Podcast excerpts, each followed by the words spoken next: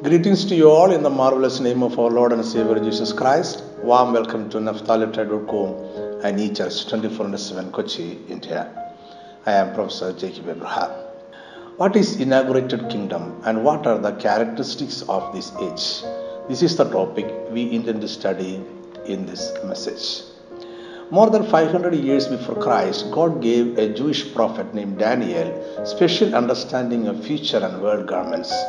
While serving in the court of Nebuchadnezzar, the king of Babylon, God revealed to Daniel that throughout the course of human history, there would be three more world ruling empires of following the Babylonian Empire, the Persian, Greek, and Roman empires. God then inspired Daniel to write Daniel 2:44 And in the days of these kings the God of heaven will set up a kingdom which shall never be destroyed and the kingdom shall not be left to other people it shall break in pieces and consume all these kingdoms and it shall stand forever Daniel added in 7 to 18 that the saints of the Most High shall receive the kingdom and possess the kingdom forever, even forever and ever.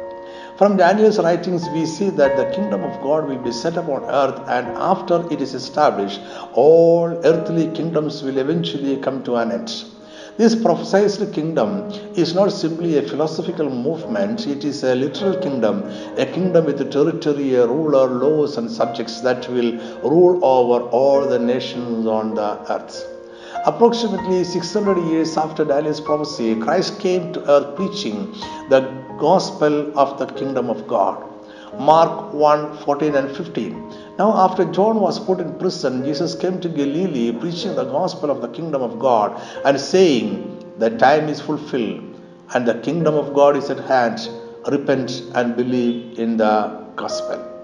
When Jesus came to earth, the world ruling empires prophesied by Daniel had not yet run its, their course. The Roman Empire was in power. It was not yet time for God's kingdom to replace all human governments on earth. That is why, on trial before Pilate, Jesus said, But now my kingdom is not from here.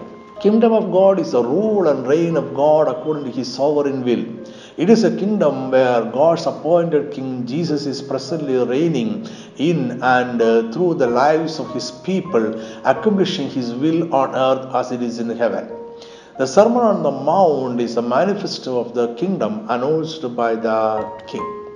The baptism of Jesus by John is the formal ceremonial moment marking the inauguration of his rule as the anointed one, the Messianic King.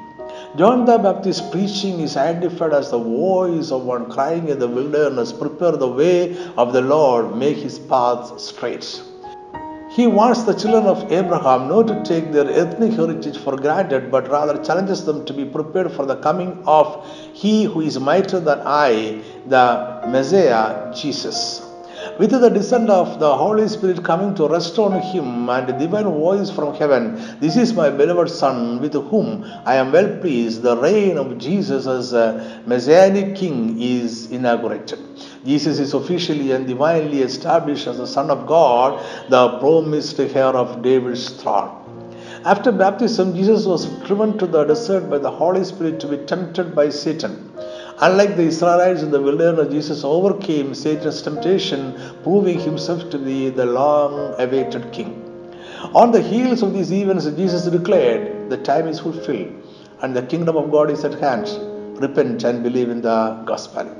What does Jesus mean by the kingdom of God is at hand?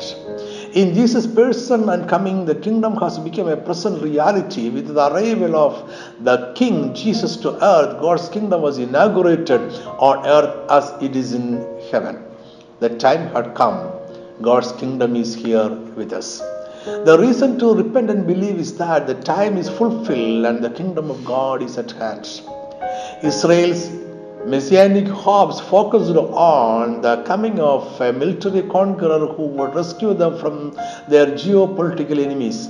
But Jesus reorients their vision by declaring before Pilate that, But now my kingdom is not from here. Jesus transforms the kingdom, showing it is holistic in its nature, redemptive in its mission, and cosmic in its scope. All of Jesus' ministry, his words and the uh, miracles and signs revealed a new order, God's order. With Christ's first coming, God began the process of reversing the curse of sin and redeeming all things. Christ's miracles were not the suspension of the natural order, but the restoration of the natural order. They were a reminder of what once was prior to the fall and a preview of what will eventually be a universal reality once again a world of peace and justice without disease, death, or conflict. The inauguration of God's kingdom through Jesus began the great reversal, repealing the curse of sin and death, ensuring that God had began the process of recreating all things. Jesus corrected the misunderstanding of the Jews about the kingdom. The Jews of the time thought that the kingdom of God would come with observable signs so that it would be unmistakable. Rome would be overturned, Israel would be vindicated, and an earthly kingdom would be established. Jesus said, No, it is not coming in a way that can be observed like that. There is a mystery about the coming of the kingdom. It is here in your midst without those kinds of observable signs. It is here because I am here. I am the arrival of the kingdom, even though I will not overturn the Romans or set up an earthly kingdom now. Among the miracles Jesus repeatedly performed was casting out demons. Through his works, Jesus shows the power of the kingdom and his authority over the prince of darkness. Jesus not only declares the kingdom in his words, but also demonstrates the kingdom in his works. But the Pharisees accused him of working through the power of Beelzebul, the prince of demons. In response, Jesus said, Matthew 12, 28 and 29. But if I cast out demons by the Spirit of God, surely the kingdom of God has come upon you. Or how can one enter a strong man's house and plunder his goods unless he first binds a strong man and then he will plunder his house? The kingdom of God is a kingdom of conquest. The force of Jesus are Satan, sin, and death. In the dislodgement of Satan, the kingdom of God comes and um, exerts its inherent power of conquest. Miracles of Jesus presented the blessings of the kingdom that Jesus brought to earth. Jesus' miracles were temporary forecasts of kingdom blessings that God's people would enjoy forever in the age to come. But the greatest blessing in the inauguration of God's kingdom was the gift of eternal salvation that Christ gave to all who believed in Him. To understand the inauguration of the kingdom better, let us learn the meaning of good news. The good news is the announcement that the kingdom has come, the lordship and the kingship of Jesus has been declared. His death and his resurrection have confirmed his kingship. So the good news is a declaration of something that has happened already. In Luke 4:43, Jesus summarized the purpose of his ministry in this way.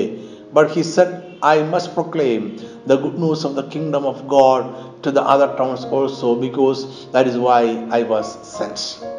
The phrase good news comes from the Greek noun evangelion, a term that occurs some 76 times in the New Testament. It means a good announcement or a good message. But notice that in this verse, Jesus also said he must proclaim the good news. The Greek word translated proclaim is um, evangelizo. It appears some 54 times in the New Testament. The whole phrase means that Jesus came to proclaim or to announce good news. Many evangelicals today think of the good news or gospel as an explanation of the steps an individual must take to find salvation in Christ. We should share to people how to become followers of Christ and lead them to salvation. But this was in the idea that Jesus had in mind when he said, I must proclaim the good news of the kingdom of God. The good news in the scripture is about something much more significant. The gospel is the good news of victory for the kingdom of God. In the Greek translation of the Old Testament, the Septuagint have translated the Hebrew word basar as evangelizo at 20 times. This Hebrew word basar means to bring or announce good news. When these words were used in reference to kings and kingdoms, they signified the good news of victory in battle. And so, the good news in the New Testament is so often associated with the victory for God's kingdom. So we may actually translate Luke 4:43 along these lines. I must proclaim the good news of victory for the kingdom of God. After sin brought creation and the human race under a curse, God chose Abraham and his descendants to fulfill the kingdom commission he had first given to Adam and Eve. He gave Abraham's descendants the promised land as the starting point for spreading God's blessings throughout the world. In the days of Moses and Joshua, God furthered Israelites' privileges and responsibilities by giving the victory over the Canaanites and over the satanic spirits the Canaanites served. Later on, David, Solomon, and a few other kings of Israel and Judah had significant success in extending God's kingdom to other nations. In fact, at the height of Solomon's reign, Israel was one of the world's most glorious empires. Despite these privileges, every generation of Abraham descendants failed God in one way or another. Even after God's people inherited their own kingdom with a royal dynasty and a temple in the capital city, they rebelled against God and so God sent judgment against them. He called for an evil empires of Assyria and Babylon to conquer Israel in war. These severe defeats finally removed the house of David, decimated the temple, destroyed Jerusalem, and sent most Israelis into exile. The promised land was left in ruins. And at the end of the Old Testament, the accomplishments of God's kingdom seem to have all but disappeared. By the time of the New Testament, God's kingdom in Israel had suffered under the tyranny of Gentile nations for more than 500 years. But His mercy, God also inspired uh, the prophets to call those in exile to repent in hopes for a great victory. So Israel hoped for the time when God would defeat his enemies and deliver his people into the blessings of his glorious worldwide kingdom. We can see these hopes at many places in the Old Testament prophecy. Isaiah 52 7 How beautiful upon the mountains are the feet of him who bring good news, who proclaims peace, who brings glad tidings of good things, who proclaims salvation, who says to Zion, Your God reigns. This verse is important for us because it explicitly mentions the good news of victory for God's kingdom. Isaiah said that messengers would bring good news and bring good tidings to Zion. Both of these phrases translate the Hebrew word Basar with the Septuagint translates with um, evangelizo. As we saw earlier, the same terminology is used in the New Testament for the good news of victory for the God's kingdom in Christ. The last line of this verse summarizes the good news when it declares, Your God reigns. The message forms the basis of the gospel of the good news of the kingdom or the reign of God. Israel's subjection to Gentile nations weighed heavily on the mind of Jews in the first century. When the New Testament was written, the defeat of God's kingdom troubled Jesus' followers. First century Jews wondered was the exile the end of God's visible kingdom? Was there any hopeful good news for the kingdom of God? But all was not lost. Jesus of Nazareth proclaimed the good news of victory. It is the proclamation of God's victorious kingdom that would be established throughout the world in Jesus Christ. Nothing was more important to them than their belief that God's kingdom would rise to unprecedented victory in Jesus. The victory of God's kingdom comes in the inauguration, continuation, and consummation of Jesus' messianic work. The defeat of God's enemies and the deliverance of God's people had begun in uh, Christ's first advent. These events would continue throughout church history, and Jesus will bring the consummation of the kingdom when he returns in glory. This is the final victory of God's kingdom when all evil will be destroyed and God's glorious kingdom will be extended everywhere in the world. One of the biggest questions related to the kingdom of God is Is it a present reality? Has it come in His words and deeds, or is it still a future entity? Many biblical scholars believe that the kingdom of God is both present and future. They call the present as the inaugurated kingdom and the future as consummated kingdom. The kingdom of God began at the first coming of Jesus and is now here, although it will not be fully consummated until his second coming. With the kingdom of God having been inaugurated by Jesus, the church has access to the kingdom promises right now. The continuation stage of the inaugurated kingdom of God is where we are now, living in between Christ's first and second coming. It is a stage marked by tension between present and future. This period in the redemptive history of humanity is often referred to as already and not yet. The kingdom is already here in true form, but not yet in full form. Kingdom of God is present in its beginning, but still future in its fullness. We are already in the kingdom, but we do not yet see in its glory. Let us read three Bible verses. 1 John 3 2.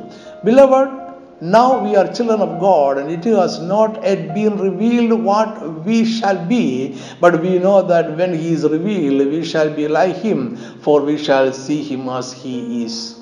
Romans 8:30 Moreover, whom He predestined, these He also called, whom He called, these He also justified, and whom He justified, these He also glorified.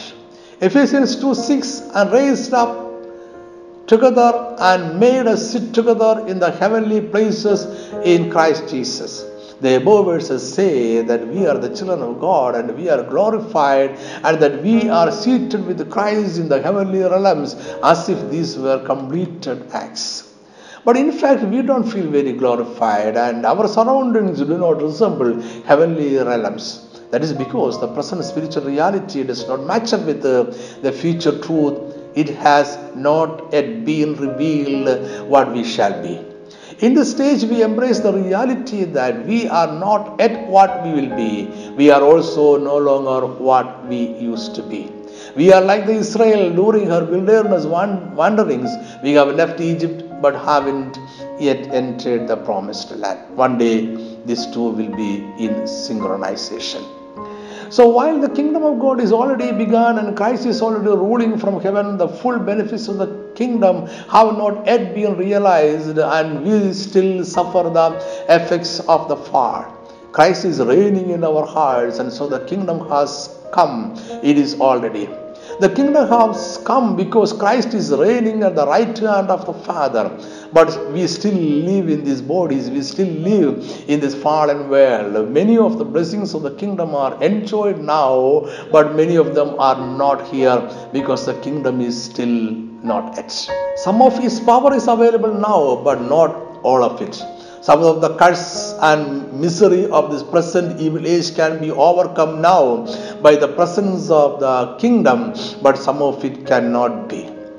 The decisive battle against sin and Satan and sickness and death has been fought and won by the King in his death and resurrection, but the war is not yet over.